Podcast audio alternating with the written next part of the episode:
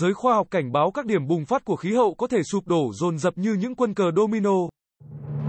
Hành tinh Titanic, kênh truyền thông cập nhật các tin tức quan trọng về khủng hoảng đột biến khí hậu, sụp đổ hệ sinh thái.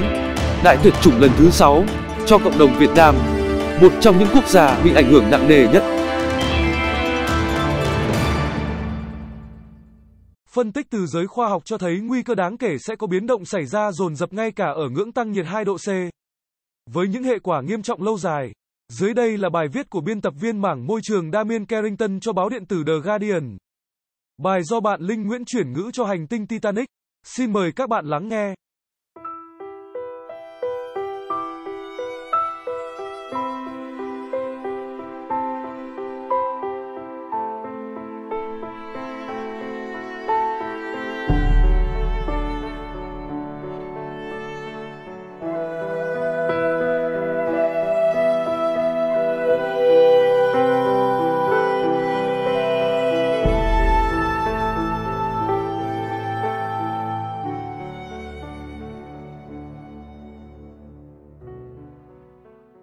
Theo một báo cáo phân tích rủi ro, các phiến băng và dòng hải lưu có nguy cơ chịu ảnh hưởng của những điểm bùng phát khí hậu.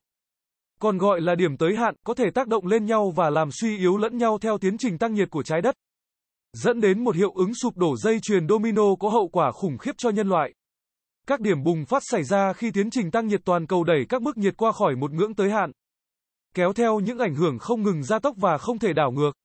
Giới khoa học cho rằng một số phiến băng lớn ở Nam Cực đã vượt quá điểm bùng phát của chúng.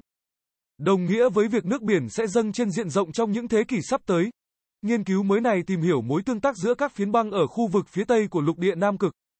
Tại đảo Greenland, ở dòng gấp stream Bắc Đại Tây Dương, và nơi rừng mưa nhiệt đới Amazon.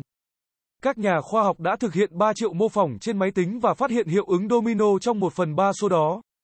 Ngay cả khi các mức tăng nhiệt chỉ nằm dưới 2 độ C, giới hạn cao nhất được cho phép theo Hiệp định Khí hậu Paris, được ký năm 2016.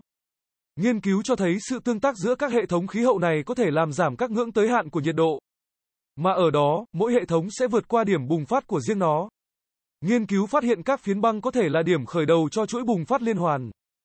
Với các dòng hải lưu ở Đại Tây Dương đóng vai trò lan truyền và dần dần cuối cùng tác động lên rừng Amazon. Giáo sư Ricarda Winkerman, tại Viện Nghiên cứu Tác động Khí hậu Potsdam, Cộng hòa Liên bang Đức cho biết, Chúng tôi cung cấp một báo cáo phân tích rủi ro chứ không phải một dự báo, nhưng những gì chúng tôi tìm ra vẫn làm dấy lên nhiều lo ngại. Các phát hiện của chúng tôi có thể mang ý nghĩa là chúng ta còn ít thời gian hơn nữa để cắt giảm khí thải nhà kính mà vẫn tránh được các tiến trình bùng phát. Mức mật độ khí carbon dioxide trong khí quyển đủ để đẩy nhiệt độ tăng vượt các ngưỡng bùng phát có thể đạt tới trong tương lai rất gần. Bà giáo sư nói. Trong một vài năm hay vài thập kỷ tới, chúng ta có thể đẩy các thế hệ tương lai vào chỗ phải chịu những hậu quả thực sự nghiêm trọng. Những hậu quả khả dĩ này bao gồm nước biển dâng lên nhiều mét do băng tan, ảnh hưởng lên hàng loạt thành phố ven biển. Jonathan Dongis, một thành viên khác của nhóm nghiên cứu cùng công tác tại Viện Khí hậu Potsdam, nhận xét. Chúng ta đang tự đẩy mình vào thế bất lợi. Rõ ràng ta càng làm hành tinh này nóng lên thì rủi ro cho chúng ta càng lớn hơn. Vào tháng 5 năm 2021, Giới khoa học báo cáo rằng một phần đáng kể của phiến băng Greenland đang đứng mấp mé ở lằn danh của một điểm bùng phát.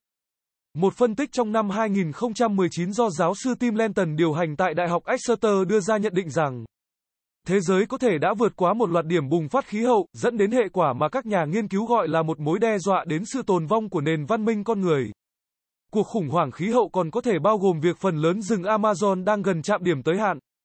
Mà ở đó rừng nhiệt đới vốn đóng vai trò bồn chứa carbon bị thay thế bởi hoang mạc savan, như các nhà nghiên cứu đã cảnh báo.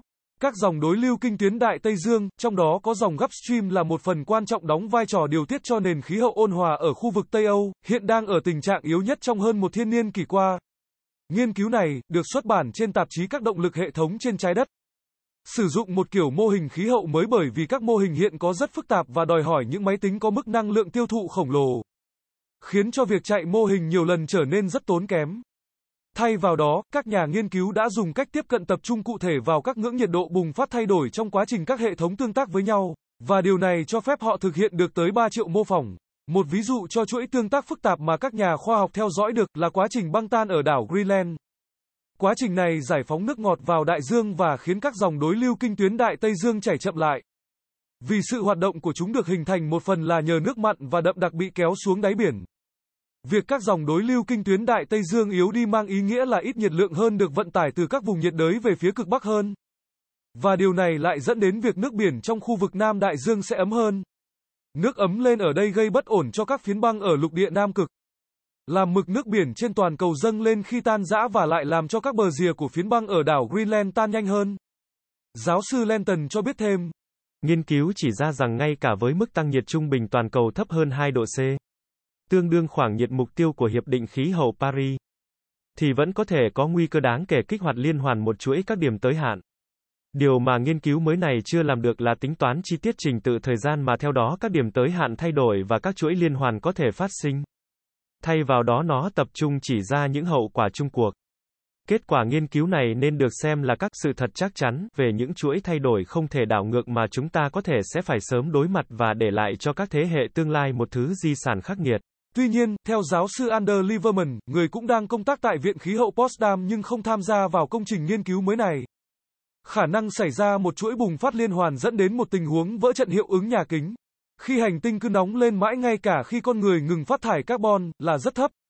Ông nói, chúng ta làm trái đất nóng lên bao nhiêu thì nó sẽ tăng nhiệt lên bấy nhiêu, có nghĩa là chúng ta cũng chính là kẻ phải dừng tiến trình này lại.